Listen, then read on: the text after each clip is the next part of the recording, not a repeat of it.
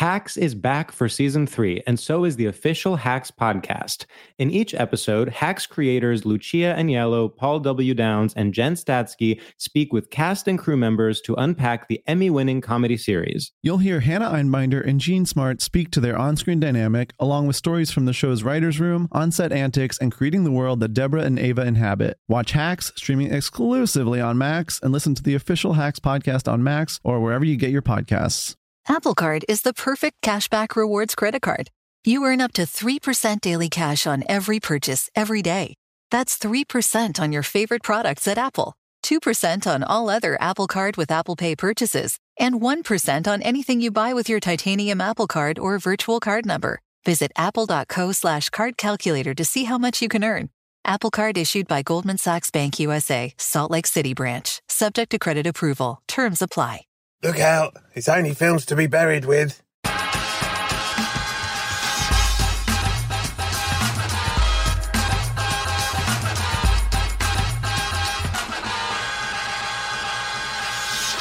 Hello and welcome to Films to be Buried with. My name is Brett Goldstein. I'm a comedian, an actor, a writer, a director, a chili, and I love films. As Anais Nin once said, we write to taste life twice, in the moment and in retrospect. And we watch Vertigo twice, once to experience it, then twice to break down its themes and work it out. It's actually quite a complicated plot. So the first time you're sort of like, what's going on? And then you need to watch it again to go, oh no, really, it's about men and women and sort of sexual desire. It's quite a voyeuristic, quite strange uh, uh, study of sort of um, human sexuality. And uh, anyway. Wow, yeah, that is profound, Anais. That is a classic film for sure. Demands a rewatch, certainly. Thank you. Every week, I invite a special guest over. I tell them they've died, then I get them to discuss their life through the films that meant the most to them. But this week, it is the very special, very timely Films of 2021 special with Nish Kumar Part 2. Find out our top tens and all sorts of stuff. There's a Patreon to the show at patreon.com forward slash Brett Goldstein where you get extra long episodes, secrets from the guests, and whole episodes uncut and ad free. You can check it out over at patreon.com forward slash Brett Goldstein. But this week, I am including the Patreon section in the mains because why not give you a treat every now and then? Do you know what I mean? Lovely people, you're listening. I appreciate you. So this is it, the second and last part of me and Nish Kumar going over the films of the year 2021. I loved recording it. I love hanging out with Nish. He's fucking brilliant. I love recording these. Wish there were more years that we could do. So that is it for now. I very much hope you enjoy episode 199 of Films to be Buried with.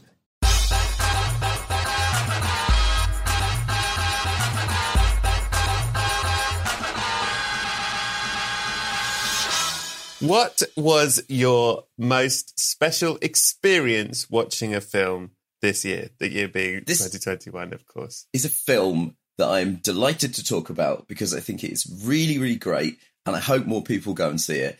Black Bear. So last year, very kindly, the Glasgow Film Festival invited me to watch another film that I really, really loved, uh, Minari. They were like, oh, we're Minari. doing a virtual premiere would you like to watch it? I said, absolutely. I love watch Minari. Absolutely loved it. The good thing, and this is a shameless plea uh, to film distributors, if you give me one free thing, I will almost certainly pay you money in something else. So having gone th- into the kind of online portal, which was really nice, it was nice that film mm. festivals did this, and Glasgow did a great job of like building an online film portal, so it felt like you were participating in a festival while we were all in lockdown. And so I watched the premiere of Minari, that was the kind of opening night of the festival screening, and then I sort of scrolled down to the menu of films available, and I saw Black Bear, and I, a huge Aubrey Plaza fan, as every right-thinking person should be. And I, I, and I watched the trailer, and I thought, oh, interesting. Seems to be a bit more of a dramatic tone, but you know, she's still going to be funny in it, and it's this, that, and the other. And it seems to be this kind of fraught, almost like a play with three characters in it and I didn't know anything else about it. It's quite it's a difficult film to talk about, and it's a difficult film specifically to talk about with the experience of it. But the sheer thrill of realizing that you have no idea what this film is about to do to you mm. and where the film is about to go and the turn it takes halfway through it made me feel so glad and excited and it made me think I fucking love movies. I ah, fucking love them, and I don't love. I don't love movies. You know, there are things that films can do, and it isn't just about you know a monster eating a building or something. There are things that films can do because they have a strict running time that a television series just can't do. And Black Bear is an example of something that cinema can do, which is completely flip the narrative, the structure, and the content of a film on its head halfway through. There's just a moment, and again, I wouldn't want to give too much away, but there's a moment where I suddenly realized I didn't know what this film was, and I'd been watching it for half an hour. And it's it's a film about the act of filmmaking and storytelling. And uh, there are times where I find that kind of um, meta commentary exhausting. Uh, but I think the reason that this film works is I think her performance is extraordinary. It's really two performances, mm. and they're both absolutely incredible. And I think it's such a wonderful sort of showcase for her as a performer, particularly because she really is in ev- almost every frame of this film, and she has to do a lot, and she has to make us care about something that could easily have disappeared up its own arse um, and become essentially an essay about storytelling. But the fact that it is something more visceral, I think, is hugely because of her performance in it. I, I, and it just made me think, I just fucking love movies. You're a clever boy, aren't you? What a clever boy. He's right clever, this one. Uh, uh, I think my answer I had two, but I think the one I'll go with because it was a very like lovely thing, particularly because most people there hadn't been to the cinema in since the pandemic, uh, and it was Brendan Hunt who plays Coach Beard. It was his partner's birthday, and yeah. we were in Americas. And there's a place called the Alamo Draft House, which is a particular kind yeah. of cinema I'd always read about and always dreamt of going to, where they sort of have tables and service. You get service, which I'm not keen on because I don't want to be interrupted. But anyway, at least it's yeah. a nice idea.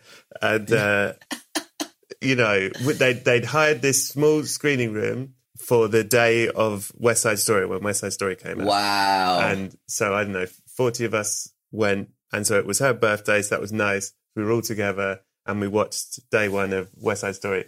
And what was particularly like, it was a, it was lovely all being together and having that experience. And then we all came out like dance, you know, doing impressions of uh, yeah. jets, the way they walk. And then, but like, what was really funny, kind of funny about it is for some reason, everyone was skeptical about West Side Story. I've forgotten this, but everyone, because the original is a near masterpiece and everyone loves it. And it was like, why is he making this? And then from the opening 10 seconds of the film, you're like, oh yeah, I've completely forgotten. Steven Spielberg's really good at making films. Yeah. he's a, he's, yeah. oh, of course, he's one of the greatest filmmakers of all time. And why on earth did we doubt this? It's such a good film, so well made. And the script, I think, is brilliant. I think all the updates they did to the, to the script, Tony Kushner did are very smart and it's just brilliant. It's a really, really, really good film. And funny that we ever were worried that Steven Spielberg might not be I, very good. One hundred percent worried that it wouldn't be very good. Yeah, genuinely. Why, why did we? And also, like, I love, I love what Spielberg has done with the Kush. Love the Kush. Yeah, love the Kush. Good with the Kush. And, yeah, I love love uh, Lincoln, love Bridge of Spies, love Munich, love what and, and love the fact mm. that he has this relationship with the Kush where he sort of goes and does, you know, like Ready Player One or something, and then he cut, and then he's like, okay, now we get serious. Come the on, Kush. Let's do another I've got a serious idea. come on, come on, Kush. We got a serious one brewing. No, no, no. It's not. It's not video game shit. We're brewing a serious one, Kush. I got and, another brew. Another serious one. Right, right. Yeah, yeah, right yeah. I can barrel. feel. I can feel a serious one coming. Get ready, Kush. Get get the pen out, Kush. Get the pen out, Kush. Get the heavy pen. Spielberg's got a serious one on the brew. Um, so I didn't see what the point was of getting Kushner to do. And again, you're mm. like why would Tony Kushner do? Neither Tony Kushner nor Steven Spielberg needs to do this. As soon as you start watching it, like the updates are so smart. It's yeah. great because I, you know, I love the the original's incredible. Is incredible? It is great that they haven't just popped mm-hmm. some boot polish on some Greeks. Yeah, uh, it it's really it's really lovely. It yeah. uh, it really does. It really is lovely. It's really nice to see uh, Hispanic performers Ariana DeBose is great. I, really love. I know, you know. So somewhere, which is like one of my least favorite songs in the Whoa. show, which I always think is quite boring. Having Rita Moreno sing it, I thought was brilliant. It was so yeah. It, it, it, was just so good, and I also love the fact that Anita is the Joker for ladies. It's the part. it, it's it's the part you got to play to win an Oscar. You want a, you want an Oscar? Are you a man? Pop yourself in the Joker. Are you a lady, Uh, Anita? Special shout out for Mike Faist, the leader of the Jets, who is fucking brilliant. And I don't know why he wasn't nominated for all sorts. Yes, yeah, he was great. So yeah, good. really, really good. And Rachel Ziegler. Zegler? Rachel Zegler. Ziegler? Rachel Zegler, Yeah, who is brilliant. And uh, and she also, they all should have had, they all should have got awards. Give them all the awards. yeah. I hope people watch it. I mean, I the only thing that I would say is because it's now on Disney Plus, it's very available to people, but it's good watching it in the cinema. That Yeah, the opening shots, you know, the kind of there's like crane shots and mm. you know the all of the dance sequences and it's yeah, it's great. It's very good. Steven Spielberg can make films, guys. It this turns is out Steven Spielberg's quite take. good. he's quite good at directing films. So keep it anyway. Keep an eye out for him. I think he's. I'm really excited to see what he's going to do next. Black Bear and Steven Spielberg. Uh, what's the sexiest film of the year 2021? Well, Brett, here is something I never thought I would find myself saying. I never thought I would have the word uh, sexy and Wes Anderson. But let me tell you, French Dispatch, you know, Very wordy, and old- you're very clever. good old Léa Seydoux, she's a very attractive lady. And you know, what do I like, Brett? A mean French lady.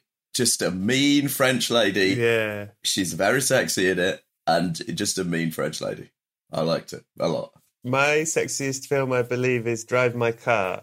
In the first part of Drive My Car, the husband and wife, there is a sex, a scene of a sexual nature in which she tells him a story about being a lamprey, and uh, Yeah. and sort of at, sort of is a lamprey on him, and it's very sex, it's a very sexy, and he and it's very complicated because he's he knows she's having a had an affair. Yeah. he hasn't said anything, and she's she's being. I mean, it's a very, it's a great scene. There's nothing It's troubling about scene. that. That's a sexy scene, right? Straight No, up. that's that, that, that, that's nothing troubling about that. Yeah, yeah. She's a lamprey. I didn't know what that was, but then the film tells you. So, and then you see it in I didn't think that was troubling at all. Lovely Yeah. film. Lovely, sexy, sexy, lovely film. Now, everyone's favourite category: travelling boners, worrying wide-ons. You're always very good at this. Tell us. I'll tell you, Brett. I'll be frank with you. Kristen Stewart as Diana. Like, it's a movie. Spencer is a film about a lady being sad. Yeah, she's I- very. I don't know what to tell you. The film. A lot. It's a a, film about sad lady. I don't know what to tell you. Princess Diana was a great beauty in my youth. I was very young. I was very young. I was. Uh, she's a beautiful woman of my youth. That before I really knew that I was uh, attracted to people, she made a real impression on me. And Kristen Stewart as Diana, it all worked for me, and I don't feel good about it. Okay, that's my quote for Spencer. it, it all worked for me, and I don't feel good about it. You are very good at this question. But say what you like. say what you like about Nish Kumar. Yes, he does politics. Yes, he's very clever, but he's very honest about a troubling boner. You can't take that away from him. Well done. That is a troubling boner because there's also absolutely nothing in the film of a sexual nature. No. It's mostly a very unhappy No. woman, who's very No. stressed and bulimic. Yeah. So yeah, all sorts Yeah. of problems going on there, Nish. And Did- I'm glad did we I- have we what's the doubled up the therapy. The dreadful was What's troubling boners, I'm and you, troubling as well. and you, true to form, did your homework properly to get an A grade. I've got one troubling. It's not a troubling. I, I was. I actually I've forgotten. This one should have also been in the sexiest because there's nothing troubling about this. And then I'll give you the troubling one. The film Yeah. Annette. Have you seen Annette? Uh, No, this is the the Sparks, Sparks, yeah. musical Leos Carax, and Yeah. it has Adam Driver and Marianne Cotillard, and it's Marianne. fucking brilliant and weird and mad, and I really loved it. And within it, uh, Adam Driver, there's a duet between Adam Driver and Marianne Cotillard where he sings into her vagina whilst holding Nothing her troubling about breasts. that? Absolutely nothing troubling about it. He sings, and what he's singing is "We love each other so much." Lovely. Nothing, Perfect. nothing more romantic Yeah. than Yeah. singing into a woman's vagina. We love each other Yeah. so much. And for me, that was not only the most romantic moment in film, but also the sexiest. and worth watching. Just is that the is that the best bit of the film? No, there's even more to see. Highly recommend Annette. But if this is Uh, what you're offering as a troubling boner, Brett, I'm sorry. Yeah, I'm, I'm You- not. Then then I would then I would put the entire film Titane or Tatane. Yeah. Now we're talking. now we're talking. Titane. Now, now Muhammad Ali is coming up against Joe Frazier, as opposed to Muhammad Ali fighting a literal baby. Now we're talking. Titane, uh, a French film where a woman has sex with a car, on a car, and through a car, and Yeah. becomes a car, and it sort of gets off with someone that could be a dad, and kills lots of people. It's a, I mean, it is one. The film could also be called Troubling Bonaire with an Yeah, accent. yeah, it is Le Trebling Bonaire. so, so vraiment une Trebling Bonaire. a very travelling boner of a film from from from start to finish, and uh, a very good film. But yeah, very good. But and gleeful in its embrace of its troubling bonus status as well. It's screaming from the rooftops, troubling Yeah, boner. It's it not is. shy It about it. is. Yeah. It's saying, "Come on in and Yeah. bring loose-fitting I- I- trousers." I I think I remember seeing a picture, like the screen, this sort of an image from the film of her like on in a bikini, sort of writhing on a car when it was when it was released at Cannes, and I remember clearly seeing that image and going, "No, that's trouble in bonus sword." Not since Cameron Diaz in The Counselor has someone Yeah, really gone for it with a car. that's uh, your double feature. That's Brett's programming season. You should program a series of troubling bonus. you could double program the counselor and Titane. What is the greatest film of the year? Maybe not your favourite, but the the one you think's the greatest. This is so hard. For isn't it? me, for me, Brett, it's a it's a tough one. It's a tough one. For me, it's potentially drive my car. Okay. I mean, but uh, it's a it's a hard one to pick because again, we, as always, we're stuck between greatest and favorite, and which one do we distinguish between the two of them? I'll tell you what, I'll save drive my car for fav- for favorite. I, I mean, Okay. I've just said it now, but I'll say, uh, for greatest film, I'll say Petite Maman, the Céline Sciamma movie, very- which Good choice. I just I just thought uh, what an extraordinary film couldn't be more different in so many ways from Portrait of a Woman on Fire. Mm-hmm. I, I just thought that it also 70 minutes. It's 70 only minutes. 70 minutes and so much gets covered in it. And I mean, it's presented through the eyes of a child who thinks that while she's staying, she thinks she's made a friend. There is an element that this friend, it may be a ghost, it may be a memory that's been brought to life. It uh, gets into stuff like, wouldn't we all like to meet our parents as young people to see what they were like and how they became the people that they had wanted to become? So there's a kind of wish fulfillment thing that I think every child goes through at some point in their adolescence. It's a beautiful film about grief. It's a beautiful film about mothers, but it's a beautiful film about kids interacting with each other. And the kids are great, and you, it's fun watching them muck around with each other. So there's a real like joy and playfulness to it. It also features. I think probably one of the single heaviest exchanges of dialogue I've ever seen in a film. So for all there's like real beauty and Yeah. there's warmth and real lightness to it, there's a point where a child is saying to a mother uh, of their recently died grandmother, their la- she says the last goodbye wasn't good because I didn't know, and the mother says she didn't know either, and then the kid says we can't know, and then the mother says you're right, we can't know, and I remember watching that in the mm-hmm. cinema thinking, well. Merci beaucoup, Celine. I'm going to go and think about that for the rest of my fucking life. We can't. We can't know. Mm-hmm. Awful, awful stuff. But what a beautiful The piece father of of lines. yeah, yeah, yeah. truly, truly, a parent's double bill: the father and Petite Maman. Um, No, but what a, what a beautiful brilliant. film, and what a lovely piece of you know a ghost story that's also a family drama, and just what a what a beautiful piece of work. There's a really, really good thing about, like I was thinking, as a as a lesson for writers and directors and stuff. The idea of people being nice to each other. You hear lots of people say, "What makes me cry is people being kind to each other rather than Yeah, yeah. tragedy or whatever." You know, Yeah. sad things. You go, "There's a, there's just a thing that tells All, you about all the. Spider Mans. Those are the things. All Those are the things that make people cry. People being nice to each other, cruelty, or Spider-Mans. Spider Mans. Yeah, but the the opening of the film tells you so much about this kid, and she's she says goodbye to everyone in the care home as she leaves, and then you're Yeah. on the mum who is driving the car, and there's no dialogue really, I don't think. And this hand keeps coming to frame from the back seat, and the kid is just handing sweets to the mum, like Yeah. hands her a sweet and then Yeah. hands her another sweet. And it's such a just good bit of storytelling and tells you about the character. Like it's kind of funny and it's very, very sweet. And the kid knows that the mum is Yeah. sad and it's her looking after the mum. It tells you so much in just one shot. It's fucking brilliant. Great. Great. and it's all from the kid's perspective as well and so you don't you sort of lose the, you, you know the mum kind of disappears because she's going she's working her own stuff out Uh, anyway beautiful what was your greatest film Well, I got three, so I'm going to make one of them my favourites. So let's say the special mention, close, very close, was The Power of the Dog, which I really loved. It's a proper film, felt like a book, film that felt like a book. Uh, like you know, it felt like a novel. What? Like wow, really developing Oh, right, yeah. characters That- and yeah yeah i think you saying novelistic is very different from quotes it felt like a book yeah, it felt like a book. the Power of the Dog felt like a book in a way. oh god everyone's just talking to what is this a book it felt like so many words. Really good, really good film. You liked it? No, I just felt I felt all of those things as I was watching it. Uh, where I was like, good, st- ooh, good stuff, This is good. good stuff.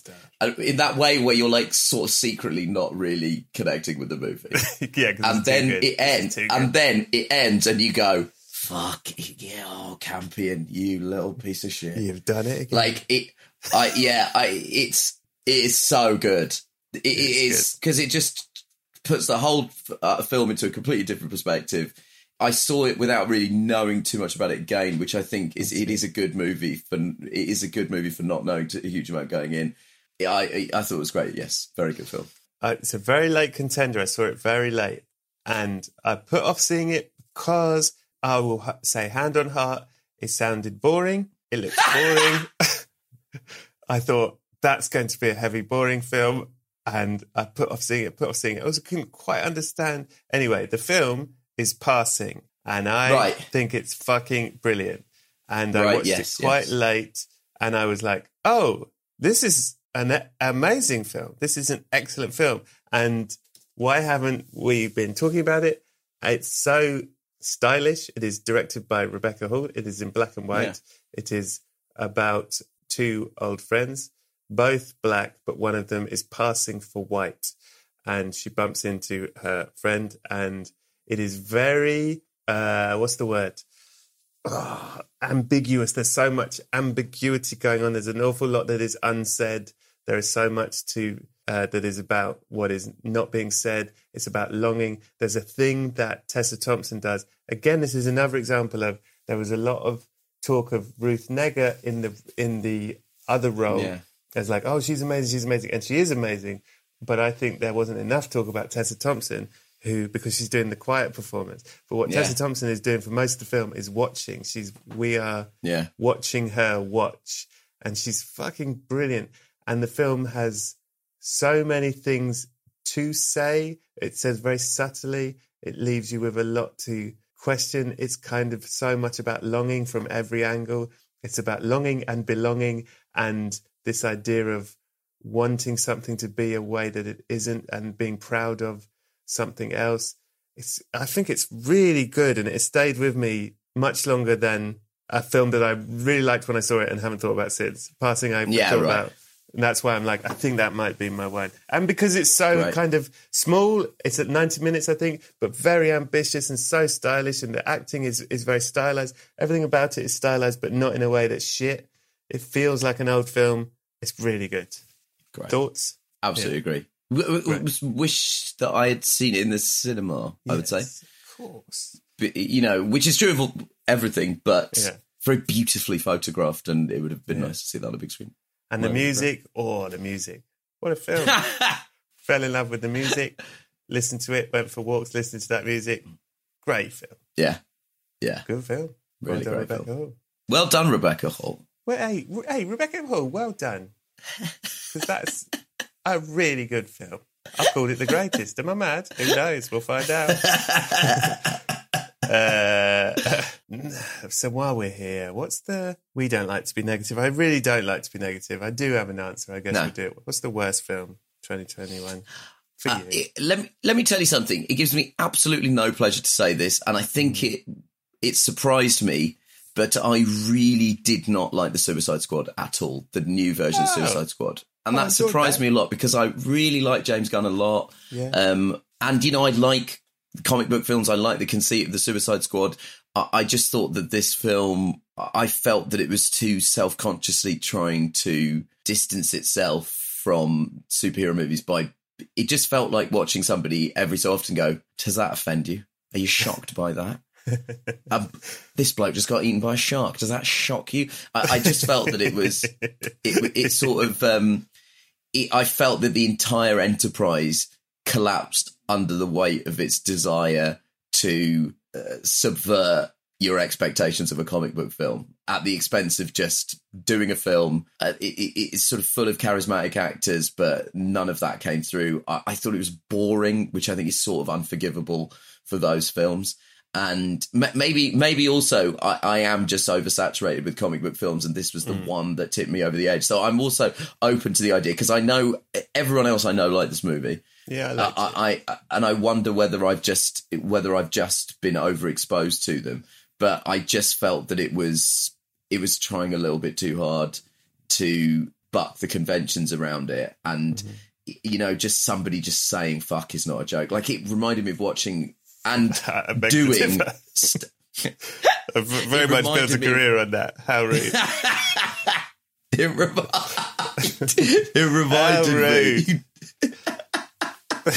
it's, char- it's charming when you do it um, i thought that it was it, it reminded me of stand-up sets that i have watched and done uh, as a young comedian where you sort of forget that actually you have to write jokes and it's not just enough to go ooh pedos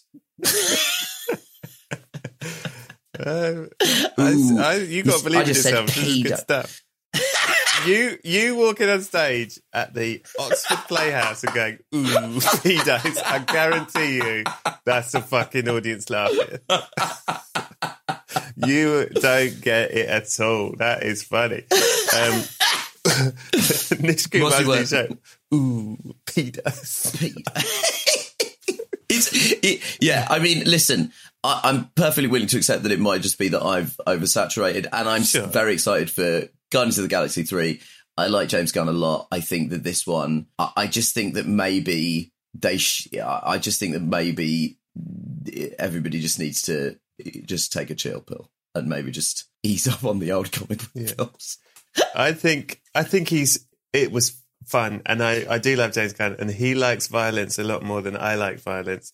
But at least when I watch his violence I go, Well, you're taking so much joy in this. Fair Yeah, enough. yeah, This yeah. clearly Yeah. you clearly really are having fun and it does Yeah. translate even to someone who doesn't like seeing people Yeah. be hurt. It's like, well, you're having a lot of fun here. Yeah, yeah, So there's always joy in his films in whatever form. yeah. My worst film, I hate to say this, I love everyone involved, blah, blah, blah. And this is me. This is me. Uh, is House of Gucci, which was one of the hardest films How? to get through. Bretta, how can you ever say that this was a bad film? I didn't understand. Uh, I, The I accents. didn't- I didn't understand a word of the I was like, what? Listen, here's the thing. This is why it's odd that this should be my worst film. I love weird, mad films. I love a film that is weird and mad. And House of Gucci is definitely weird and mad, but it's also fucking boring. And that to make a to make a film that weird and mad that, that is boring is is sort of something's gone wrong because it should just be like, wow, I don't know what anyone is doing or what this is Yeah. you know what the tone of this is. I don't get it. I don't get the characters. The characters change. You know, Adam Driver suddenly is a completely Yeah. different character. Forty minutes in, I, I, I don't understand anything that is happening, and everyone's being very weird. And it feels like I believe the word is camp, but I've never fully understood the where I use it. But as in, it kind of feels deliberately bad. Like there's something like yeah, right, right, right. kind yeah. of. uh, What is it? Is it camp? Like it's sort of shit. It's kind yeah, of yeah. Like it's deliberately trashy. Shit yeah. trashy. Yeah. Like it, it, you can you can easily conceive of a version of that film that is great and was directed by John Waters. Yes, yes, exactly. So it's got that, but then it's also goes on forever.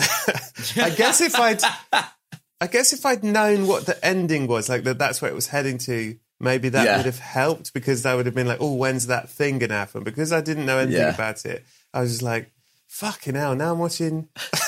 now she's joining up with this fucking guy. I- And, and I thought, I shouldn't say this. I, I won't say who or what. There's two characters in it that I thought were played by the same actor. and one of them was a boy and one of them was a girl. And I thought someone's in prosthetics playing this other character. What did you think it was like the Klumps? Yeah, which perked me up for a bit. I was like, oh, okay, this has gone really mad. And then I found out that it was actually just a different actor.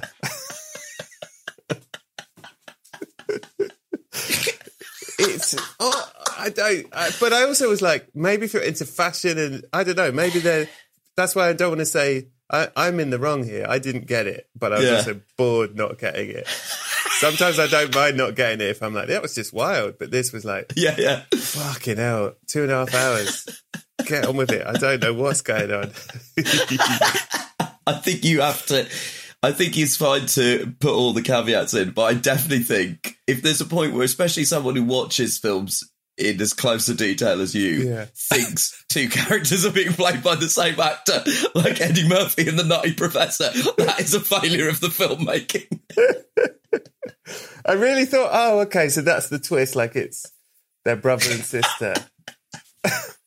but they were two different, completely different actors.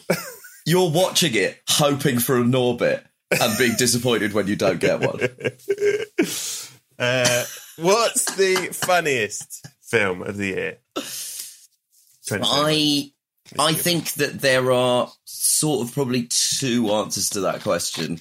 I think in terms of the film that made me laugh the most, it would probably be Barb and Star Go to Vista Del Mar, which is Lovely. I have subsequently discovered somewhat of a divisive film conversation. I, I, I'm collecting the anecdotes conversationally, but I thought it was re- I I could watch Annie Mumolo and Kristen Wiig do that for hours and hours and That's hours. Reba McEntire turns up as a mermaid. Jamie Dornan singing a song. Jamie Dornan's fucking great in it. Yeah. It- it- it's just um, the opening sequence with that little kid doing his paper round is. it- It's just. It, it, reminded me of. Even though this one, in spite of Kristen Wiig's background, was not based on an SNL sketch, it reminded me of something like a Wayne's World, where it's Yeah. a sort of ca- character beat that's been pulled out and done for two hours. And I was absolutely delighted by it. I think probably the best comedy film of the year is probably Palm Springs. Yeah, was I- I think that that was Palm a- Springs. Yeah, I think that was probably. I th- I just I thought that was a really you know again it's like how do you spin a ground? It is funny to me that Groundhog Day is now a genre of film. Yeah, Like it is really interesting Yeah. that you know because there's ha- the Happy Death Day and Happy Death Day to You, which I, I'm a Mm-hmm. You huge love. fan of both of those movies. It's very fun that Groundhog Day, a film, has now just become a genre of movie. And we do just call it a Groundhog Day. You know, it's like it's a Groundhog Day. But I thought that in the context of that, I thought it was spun out very nicely. I think Christina Milioti is great. I think Andy Samberg is absolutely brilliant. He's great. I just think he's great. And I just think, I really hope people sort of did get into this movie. I believe it, it seemed like a lot of people watched it. And especially because it came out here during another lockdown, that idea of the grinding repetition of waking up in the same place, like it felt like it had an extra Mm. resonance for people. But um, I do, I do think it's really good. I, I, I love Palm Springs and I'm glad you brought it up because Yeah. I would have if you hadn't. I think it's fucking brilliant. Uh, I want to give a special shout out to Free Guy. Yeah. But so is that your answer? Is Free Guy That, no, answer? that is not my answer. That's my, no, my funniest film, which is really surprising, didn't expect it to be as funny as it is, is Riders of Justice, which is Right. a Danish film with Mads Mikkelsen. Yeah. And it's fucking funny. It's really, really funny. Laughs per, per minute. That's the film. Yeah. and it's deep and it's serious and it's everything and it's definitely worth seeing. It's a very interesting film, but proper, proper funny and maybe Yeah. very, maybe funny because you're not expecting it to be such a comedy because it is a drama. But you know, big laughs in that one. Watch It- it. It's the opposite of another. It's the opposite of another round. Another like the other great Mad Mads Mikkelsen movie of the year. yeah, which Yeah. you know is like Isn't starts funny. off with it, well, Which it's I think it's comedy great premise. because it's, yeah, it's a comedy premise. I think the great thing about that movie is I would love to like just read the like see, like get the beat sheet, the scene by scene, because I think it perfectly mirrors the arc of a heavy night out. because it starts out really fun, really exciting. It gets more fun, really exciting, and then slowly it just gets darker and darker. Yes, it's true. that film is the perfect experience of a night of heavy. Hacks is back for season three, and so is the official Hacks podcast. In each episode, Hacks creators Lucia Aniello, Paul W. Downs, and Jen Statsky speak with cast and crew members to unpack the Emmy winning comedy series. You'll hear Hannah Einbinder and Jean Smart speak to their on screen dynamic, along with Hacks writer and actor Pat Regan, on how their improv experience helped them when shooting scenes and what it was like writing scripts for specific actors. You'll also hear from crew members like the costume designers on what it was like creating the world that Deborah and Ava inhabit. Hear stories from the show's writer's room, on set antics, and more. Watch Hacks streaming exclusively on Max and listen to the official Hacks podcast on Max or wherever you get your podcasts. Apple Card is the perfect cashback rewards credit card. You earn up to 3% daily cash on every purchase every day. That's 3% on your favorite products at Apple, 2% on all other Apple Card with Apple Pay purchases, and 1% on anything you buy with your titanium Apple Card or virtual card number. Visit apple.co slash card calculator to see how much you can earn. Apple Card issued by Goldman Sachs Bank USA, Salt Lake City branch, subject to credit approval. Terms apply. Drinking. Oh, let's do a Patreon section. Fuck it. Here we go. Do, do, do, do, do. Welcome to the Patreon section. Oh, you again. Come on in. Tell, Thanks for the extra money, Patreon. tell us a secret. Tell us a fucking secret. Oh, it's quite scary in the Patreon. It's quite scary, in the Patreon. I mean, listen, uh, my secret, which I don't think I've even told you, is that I woke up in the middle of the night to see if you'd won an Emmy. Ah. Genuinely true. I like got up with a the star. na- on that specific night on, or every on that specific night? night. Yeah, yeah, every night. on that specific night, I had gone to sleep and my body woke me up with a star and was like, "Have a little look." and I had a little look, and he'd won an Emmy, and it was great, and it was absolutely great, and I would do, do not regret it in one the interrupted night's sleep in any way, shape, or form. Your body was like something. I'm tingling. Yeah. I think it was because I was really thinking about it before I went to bed. Like I was really being like, God, Brett could win an like Brett could win an Emmy tonight, and You're very sweet, and that's why I've had to murder you. Uh, and and so I think that's why my uh, my, my brain popped up. I mean, uh, take from this what you will, but I also had the very similar emotional experience around Paul Thomas Anderson winning Best Original Screenplay because I thought that was going to mm. happen. So my body also woke me up. Fortunately, it woke me up just after uh, Will Smith had slapped Chris Rock, so I did get to see the fallout of that in the room. Oh, you saw that Uh, yeah, live? anyway, no, I, woke up Oh, literally after it happened. And you were like, why is everyone Um, being so shifty? Yeah, why is everyone? Why is Why is why- the atmosphere you- here really bad? Do you know what I mean? If you've been to enough gigs where at Yeah, points yeah. you are the cause of said atmosphere, even on the telly, you could go, something's really off here. yeah, yeah, you really could. you know. Um, what is, here we go. Some good, good ones here I've got. What about you? What's the best? Got some good ones. opening to a film this year? Three words, Brett. Three words. Mm-hmm. Drive my car because the, the opening of Drive My Car is a whole film that happens for 40 oh, okay, minutes. You're talking. Yeah, that happens for 40 minutes, and then the opening credits appear. And I watched it in a completely, I think, almost sold out screening at the Prince Charles. And people laughed at the sheer audacity of having the credits appear at 40 minutes. And I thought it was just absolutely brilliant. Just great.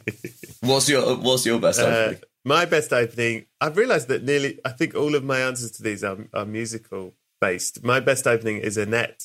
Annette Yeah. starts similar to the film Jesus Christ Superstar. In a way, I was just realising that Annette starts with it goes, "May we start? May we start?" And you're in a studio, in a music studio, and he goes, "So may we start?" And then this song begins, "Did, did, did, did," and the song the pretty much repeats the lyric "May we start, may we start," and then the actors from Right. the film appear, and then it's all sort of done in one take, and then the camera Yeah. goes out into the street, and then the cast and crew of Annette appear, and that "May we start, Yeah. may we start." May we start the film, and the lyrics are sort of very aware, and they go, you know, we're nervous and we haven't got enough budget, but may we start? And, and it's building and building and building, and then uh, Adam Driver gets on his motorbike, like spy to his friends in the car, like I'm off to start the film, and he and he goes off. Yeah, yeah. and it's fucking great. That's Love great. it. That's a good opener. best set piece in a film. Not the beginning or the ending, somewhere in the middle. What are you going to go for? Can I have two? I think you pick Yes. one. Uh, one is the uh, I am a revolutionary scene from Judas and the Black Messiah. Oh, you know what? And I'm a classic film that came out very early in the year in the UK and Yeah. got left off a lot of best of the year list. Yeah. Fucking great movie. And that speech, Yeah, and I I've heard a story of like uh, Daniel Kaluuya doing that in when they went to get financing for the film, I believe, and he sort of did okay. that in the room, and they went take all our money. like yeah, yeah. he is fucking brilliant, and that scene is Yeah. like you are completely swept up in it. You as audience are like, yes, I am. Yeah. I want in. Like, Yeah, yeah. it's fucking brilliant. Yeah.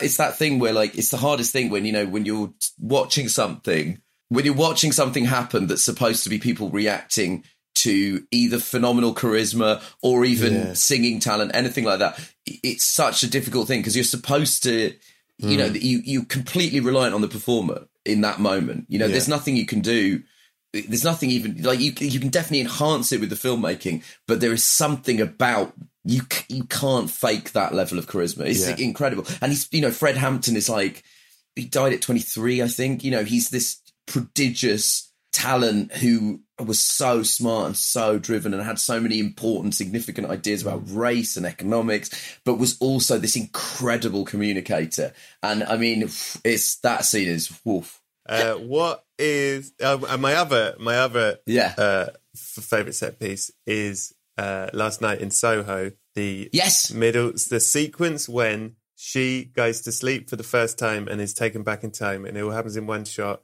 And there is a dance that happens where within the camera, special effects wise, no special effects as in it all happened live. The actors switch as they're Yeah. spun around on the dance floor. They switch in and out and it reminded me of seeing Our House, my favorite show, with the way Yeah. they did quick changes with casting that. I love that sort of thing, and it's so thrilling that whole sequence of her going back in time on this Yeah. long, long steady cam with. and there's that nice shot of her walking down the walking Yeah. down the stairs and sh- and it's the She's young girl in the reflection Yeah. Yeah. as a as a set piece, just that sequence alone, I was like, that is the best thing Edgar Wright's done. I think that that piece is fucking brilliant. You could watch it a hundred times and still. And and I, I've watched the thing where he explains how they did it, and I still Yeah. don't. It's like watching Penn and Teller because you're like, yeah, you say all that, but how the fuck did you do that? You know what I mean? It's really good. And and also I think there's something magical about you're watching something live basically because the camera person is having to be part of this dance. The actors everyone has to Yeah. do their bit at exactly the right moment. It- with everything has to be perfect for a shot like that to work. And so there's Yeah. something thrilling about it. You experience that. That's something that's hard to capture. The thrill of Yeah. live performance. You sort of get a feel for it in that shot i think. Maybe that's what makes it so exciting yeah What's your best set piece? well if it sort of feels cheap to call this a set piece in a way but it's the bit in summer of soul Yes. Th- yeah, it feels weird to call it a set a set piece, but it's when M- Mahalia Jackson invites Mavis Staples on stage uh, to sing Martin Luther King's favorite hymn, to sing the hymn that Martin Luther King and Jesse Jackson comes out and tells the story of Dr. King suggesting that they play uh, Precious Lord Take My Hand the moment before he is shot dead. And then, and so like that, you know, that's enough. Like that, i- i- like already, this is the most extraordinary piece of footage you've ever seen. Yeah. But then Mahalia Jackson comes on stage, and then you hear Mavis Staples talk about how she idolized Mahalia Jackson, and then Mahalia Jackson invites, says that she's not feeling, and you can see her sort of talking to Mavis Staples on stage, but you're hearing all of this in Mavis Staples' recounting of it. So there's that double thrill of watching it and having somebody reflect on it and their emotional state as it's happening. You know, like everybody's, because Jesse Jackson has just described mm. Martin Luther King's death. He uses the phrase "the bullet had severed his spine." You know, it's, it's so visceral. And then Mahalia Jackson says that she just isn't feeling up to it.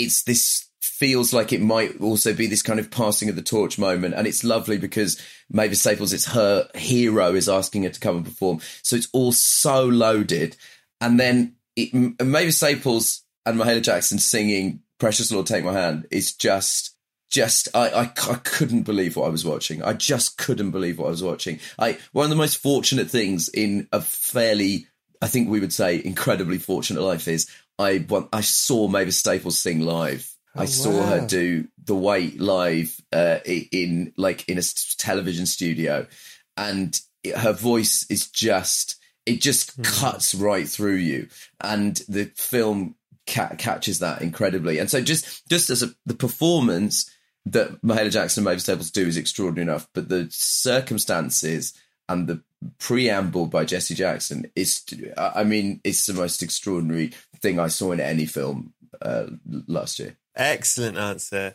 Excellent. fi- Every minute of that film is just like, oh, yes, please. Unbelievable.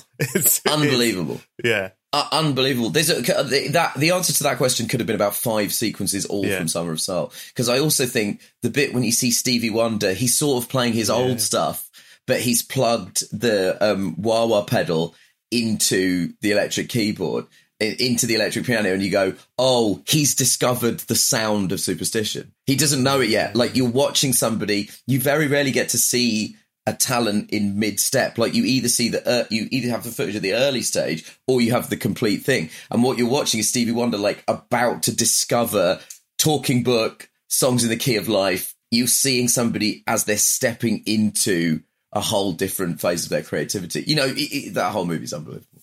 It is very good. What is the best ending closing sequence to a film in 2021? it, uh, it had to be Power of the Dog for me, just because again, I watched it, felt that I was watching a very well made thing, felt the acting was lovely, felt that it was really all well mounted, but wasn't necessarily hitting me on a visceral level. Then the film ends, you realize you've watched a completely different film. It completely hoodwinked me, and I just thought it was extraordinary. I just, you know, I thought it was great, and mm. you know what? Really brilliant ending. The fir- but the, the first line of the film tells you how the film is going to end mm. and I somehow missed it, and it, it played a trick on me. Great to see Cumbers doing some full because I mean he's done Sherlock, Magic Sherlock, Racist Sherlock. He's you know do you know what I mean like Racist Sherlock. Who's racist Sherlock? Dominic Cummings. I think we probably have to whack an allegedly on there. Oh, okay. Let, well, let me rephrase this. We've seen Cumbers. We've seen Cumbers do Sherlock. We've seen him do Doctor Strange, Magic Sherlock.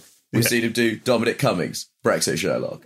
We've seen him do even his Alan Turing is computer Sherlock. But like when you Power of And, the uh, Dog, I saw the the Courier Spy Sherlock. Spy Sherlock, but Yeah. Power of the Dog, that dude Cowboy is. Sherlock. I mean, really good. that yeah yeah yeah yeah but it was great because he didn't all of his stuff was all of his sherlocky sherlockisms were all turned off he, he, uh. He's it was good it. i mean man that's a hell of a performance but oh, they i mean they're all you know kirsten dunst jesse plemons kodi smit-mcphee they're all extraordinary but yeah the ending just completely changes the complexion of the movie and cumberbatch is fucking incredible Hmm. what's your best ending My best ending is another round. Another round. oh yes Another round. Yes. And again, it's a musical one. It makes you think. Perhaps I, I just like things with songs in, but it is. Uh, it's like a book with songs. But uh, the end of another round. Another round is such an interesting film because if you don't know what it's about, it's about a group of uh, middle-aged men sort of having a midlife crisis who decide Yeah. to do an experiment to be a little bit drunk all the time. Mm. And it, is like a sort of high concept comedy. You can see a sort of Will Ferrell version of that film that's really Totally. wild and wacky. And yeah it's actually quite subdued and melancholy. And what is odd about it is it's also fairly ambiguous. Like it, it also you would assume Mm. is also it's an anti-alcohol film, and it not Really, it's sort of kind of goes yeah and no. it, it doesn't really come down either way. And then this end, which is Mads Mikkelsen dancing, dancing Yeah. at a graduation as sort of around some kids who are graduating and just kind of drinking again and having a an amazing dance. Yeah. And then, and then jumping in the sea. Oh, it's fucking great. And it, it's all, yeah what does it mean? what does any Yeah. of it mean? There's a very sad, I'm sure you know this, but the, the director's daughter very sadly died like three days into filming that film. And they, Yeah. you know, they stopped filming for a good few months and then came back together to do it. And I think maybe this is just reading stuff into it, but that sense of kind of sadness and melancholy is all over the film. And I don't know if the film would have been the same had that not happened. Maybe the original was much more Yeah. raucous, and I don't know. I really don't know. That's all. It's all guesswork in it, but it's um, quite a lovely, odd film another round, and that ending is Yeah. But it's sort of like all of our relationship with if you're if you're not teetotal, it sort of is your relationship with alcohol. Really, is that if you're neither teetotal nor an a- alcoholic, hmm. your relationship with alcohol is you sort of just keep doing it, and as you get older and older, you realize it's a bad thing. But you still keep doing it, you know. Like that's Yeah. that, and you watch it. You sort of, if, if you're fortunate enough not to have addiction problems yourself, you you will, you just won't av- avo- avoid seeing firsthand how it destroys and it does you know it does consume one of the characters in the film and it, it does kill him in the end and but Mads Mikkelsen at the end is back drinking and that's it's difficult because it, it just is a lot of us than the way that Yeah. we've lived Well done, soldier. Uh, do you want to do your top ten? Are there? Are there why don't you do your top ten? Do you do your top ten? yeah yeah I've got my top 10 Can we have eleven? yeah go for it You go first. Okay I'll try and make it ten, but it depends on what your ten are. well okay I'll do 10 and then if mm-hmm. if you feel that we have to have a bonus 11th I will also add a bonus 11 so my top 10 number 10 Spider-Man No Way Home Lovely. Number nine, Summer of Soul. Number eight, Black Bear. Number seven, The Father. No, Number six, Power of the Dog. yes, please. Number five, Judas and the Black Messiah. You can have it. Number yes, four, it. number four, Minari. Yep. Number three, Petite Maman. Number two, Come On, Come On. And number one, Drive My Car. Fascinating list. Do you think it's interesting? We haven't talked about it. Why is Nomadland not on that list? I am very interested in having this conversation. 100%. It is very interesting that Nomadland is not. And I do think Nomadland is a good movie. It's very interesting because also we haven't actually ended up talking about the last two Best Picture winners. And they were both 2021 releases. Uh, What were they again? So Nomadland and Coda. So Coda, which won Yeah. the 2022 Best Picture Oscar, was also a 2021 release. Was it? And yeah, and I mean, I the thing that I would say about Coda is it's very well performed. It sort of feels like a film from the 1990s. Uh, you know, in in the way that it it feels like it has story beats from a kind of 1990s movie, and it reminded me of. It structurally is quite similar to Bend It Like Beckham. Um, Yeah. and it, I thought that with a lot, as with a lot of that movie, it was we want. I wanted to stay with the deaf performers because I thought they were the really interesting thing in that film. And actually, when she's singing in the school, you're like, "Oh, get out! I can't be bothered with this." you know, like the mum and dad, and the dynamic between her and the mum and dad is the interesting thing in that movie. And every time we pull away from it, we're back in quite a boring 90s high school movie. But with Nomadland, I mean, I, I thought it was really good. I thought Nomadland was really good. But it, for whatever reason, and maybe it's suffered from the fact that because it's so beautifully photographed, maybe it suffered from the fact that I didn't see it in the cinema. And that's maybe why it hadn't stayed with me in the same way. But I did think it was a really good movie. It was just a very strong year for films. Yeah, I'm, I'm gonna I'm gonna put Nomadland. I think Nomadland is great. Again, it's a film that isn't quite the film I expected it to be. As in, I sort of thought it would be more depressing than it is, and it's actually yeah. lovely again and has sort of quite And she's she's just got a very mischievous on screen presence. yeah you know like this so it and it does stop it from becoming just a sort of it could be quite one note and quite miserable but she it would definitely be my 11th movie and it does just i do think that it um i do think that it isn't as miserable as it could have been because i think frances mcdormand really just is just has this kind of very cheeky energy this is a nightmare, isn't it? I'm looking at my list. I, I wanted Minari on it, and I don't have it, but Yeah. you've at least had Minari, so at least we've acknowledged yeah we all we all like Minari, all right? Minari's very good. really great great great kid another great kid performance Great kid. you don't act like a real grandma Lovely. I really liked that film, and I re- you know what else I really like in that film? I liked, and I don't know how they did it, seeing the farm grow over the course of the Yeah. film, the actual sort of mechanics of the farm. Yeah. it was- I like all that stuff. Like a bit of. And when you talk about a really, really amazing analogy, like the idea of the Minari, the weed that you can sort of mm. plant anywhere and it'll grow, as a kind of metaphor for immigrant communities, is it is mm. really beautiful and really, really lovely. yeah, I'm putting that. I'm putting that back in now. okay. Oh, then I've lost Nomadland. Look, I really like Nomadland. I think it's great. All right. I'm sorry, it's not on the Yeah, list. we love Nomadland. We love Nomadland. right. We love Nomadland. I don't know even why we're making such a thing of it. We love Nomadland. it's just there are other films we also love. All right. I'm not sure about this order. All right. At 11, Minari. At 10, Annette. At 9, Summer of Soul. Oh, am I sure about this? Have I missed something? Hang on. What? What? How many have I done? Four. Next We've done up, 11, 9 and 10. 11 and 10. At 8, am I on 8? Yeah. Pig. Yeah. At 7, The Lost Daughter, which we haven't talked about. Yeah. We'll talk about that, shall we? At six, Petite Maman. At five, Beautiful. West Side Story. At four, Power of the Dog. At three, Judas and the Black Messiah. At two, Promising Young Woman. And at one, Passing. Oof, difficult decisions. I'm not even sure about any of them anymore. Yeah, it's it's interesting. I'm not sure we've had a year. I guess it's testament to how many good movies came out in 2021. But I'm not sure we've had a year where our number one films weren't in each other's list at all. The Lost Daughter. Let's briefly talk about it. You seen it? No, tell me about okay. it. Well, another uh, similar to Tessa Thompson in passing, a another great bit of a character watching. So much of the film Yeah. is Olivia Colman watching this other family, and why the Lost Daughter. One of the reasons Lost Daughter is great is because you don't see characters like this in films.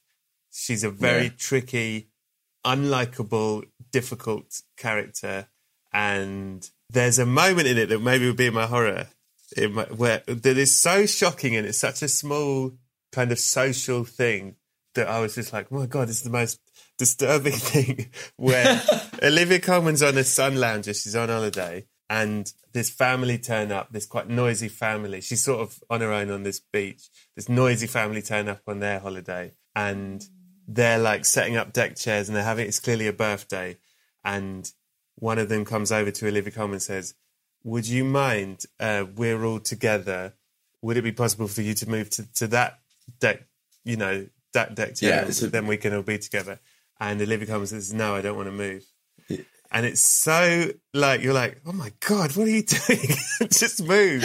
And they and the person goes, "Oh, you know, it will just it's just because we're all together. It'd be Yeah. because I don't want to move." And it's so tense. And you're like, just fucking move. Oh my God. Why are you fighting this? That's the most stressful scene in cinema history. It's a British nightmare. it's a British nightmare. Just get off the fucking Sunlander. Uh, anyway, that's a very interesting film. And, and again, I would compare it weirdly to like Uncut Gems, where you're, uh, Uncut Gems, where you're like, Like jams. where you're like, I haven't, I haven't seen a film with these sorts of characters in. You know what I mean? Like, even if you're not Yeah. like on board, on side with them, you go, this is Yeah. these, this is this is like this is these people are in the world and we don't see them. And it's a very interesting Yeah. film and good. I like it. Anyway, anything else we haven't discussed? I, I feel very strongly about. I I actually rewatched Drive My Car to make sure uh, that it was number one. It's number one, baby. It did a lot of stuff to me, that movie. Like, it, for whatever reason, it did a thing that I really like, that I think we talked about a few years ago, whenever we talked about the Portrait of a Woman on Fire. The idea of like reclaiming high art from being something really boring. Because like I studied Chekhov at university and I was bored as hell by it. And the first thing that I thought when I came out of this movie is I got to read some Chekhov because that that that guy knew some shit. I it um, but I just found I found the restraint in all of the characters incredibly moving. I thought this th- there was a se- there's a sequence where there's a, a, a mute character in the film who he casts in his play, and there's a scene where they just go and have a nice dinner at her and her husband's house, and it's uh, and the girl who is driving him around, uh, you know, he doesn't want to be driven. She's driving him around. He's grieving his lost wife who dies in the first 40 minute short film that starts the film. And she's just playing with a dog. And it's just a really nice, sweet scene in the middle of the mm. film. But it, what I felt was incredibly depressing film. There is something very hopeful and beautiful about the ending of that movie. And the idea that you could sort of love somebody even though you didn't really know parts of their character and that sometimes you have to forgive yourself for doing things that you did to survive a particular situation and then that that kind of last monologue that precedes the coda of the movie you know the the final monologue of his kind of rewritten version of uncle vanya i just think is one of the most moving things i've ever seen in a film and it's delivered by the mute character in sign language and that Amazing. it's it's it's it, it, I thought it was just a showstopper of a moment, and this idea, this line, the line where she says, "We'll live through the long, long days." I just think that there was something so beautiful and optimistic, but real, realistic optimism. You know, an optimism that understands that things are going to happen. People are going to let you down. You're going to let people down there are moments that you're not going to be able to reason with the things that have happened to you and to people around you. But, you know, it's just an unlikely moment of union between two very different films because ultimately the message of Drive My Car and the message of Come On, Come On is whatever happens, sometimes you do just have to come on, come on and live through the long, long days. And I think there's something so really, really beautiful about a film that is about such messy and complicated characters who choose optimism and the way that it's expressed is so beautifully cinematic and and you know in complete silence you're just watching sign language it's i just thought it was extraordinary just absolutely floored me it, it, you know it was it was just a sort of gut punch of a film at the end you know you, to choose to be hopeful feels like such a something so radical after what the characters have been put through in that movie. very good. You're very good. You're very good. You- I mean, it's why it's why it's why you keep coming back. keep coming back. It works if you work it. What is what is your favourite film? Has to be Drive My Car. What's your favourite film? I fucking don't know anymore. I think it's Promising Young Woman, but I, I like all the films that we've talked about. So let's take Promising know- Young Woman. You know, I get I get the sort of um I understand that there are like real concerns and stuff going straight to streaming and you know non-franchise or non-action movies, you know, being I understand there are very legitimate reasons to be concerned about the future of cinema. But like definitely when you look at the films that came out in 2021, mm-hmm. you're like, oh, the quality of the films is definitely not the issue here. Yeah, you know, yeah. like the quality and It's variety of films being made. Yeah, it's distribution and it's Yeah. get, it's getting people to see them. But like people are making such like cool and interesting and varied stuff. Nish Kumar, you've been wonderful as always. Now, when you complimented me on winning an award and I choked you to death with my bare hands, uh, and then I just just fucking choked you until you died because I couldn't take it, and then I was stood right there and I had a coffin with me. You know what I'm like, and I was like, oh.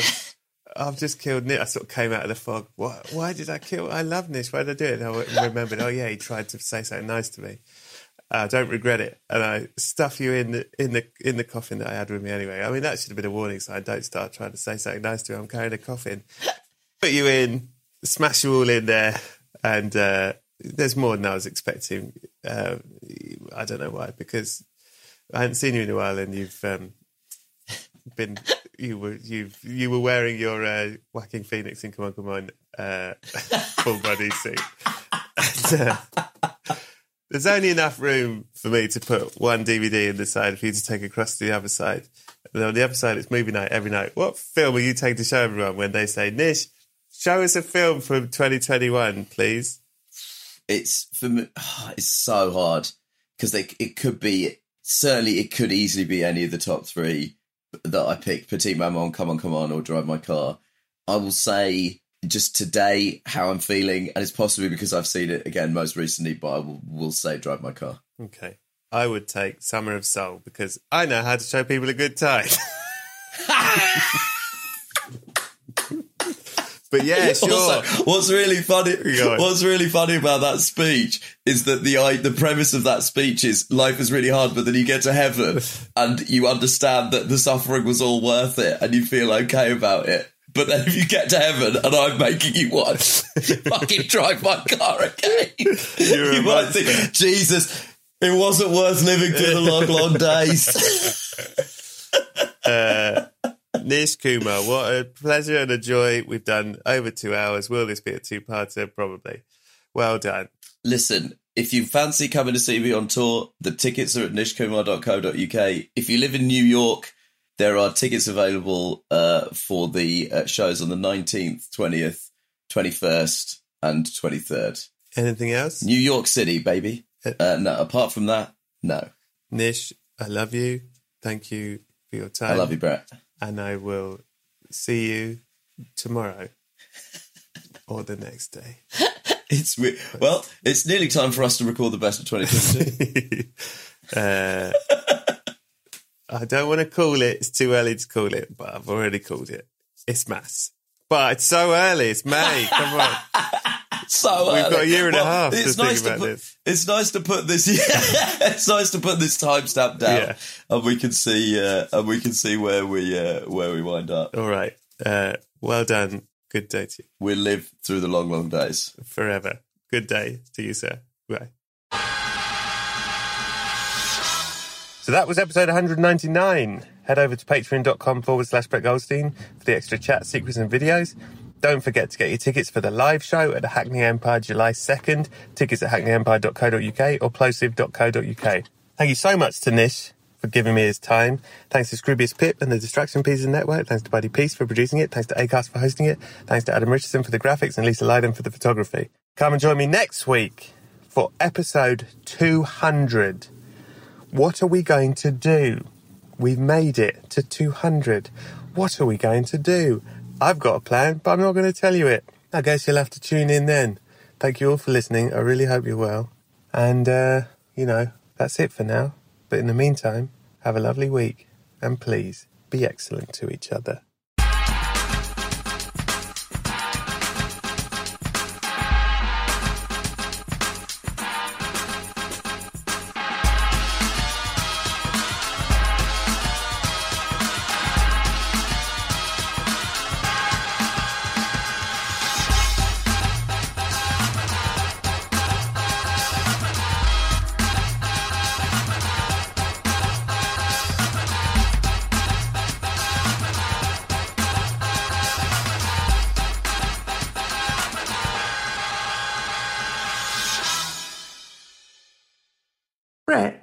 Sometimes I dream of becoming an actor. Have you ever dreamt of becoming an actor? Maureen, what is it you think I do for a living? Never mind. Sounds like you need the New York Film Academy. NYFA offers workshops, BFA and MFA degrees, and summer camps in filmmaking, acting, journalism, and more, online and on campuses across the globe. To make films alongside industry professionals, explore more at nyfa.edu. Thanks, Brett. Thank you, Maureen. Are you still searching for your perfect place to call home? Well, now is the time to buy at Fisher Homes. If you're looking to move in before the end of 2024, May could be your last opportunity to start building your dream home and close before the year's end. If you're hoping to move in even sooner, Fisher Homes also has homes that are move in ready and waiting for you, where you can start enjoying the benefits of homeownership even faster. Schedule your personal tour with a new home advisor today at FisherHomes.com and make this spring the season you find your perfect home sweet home.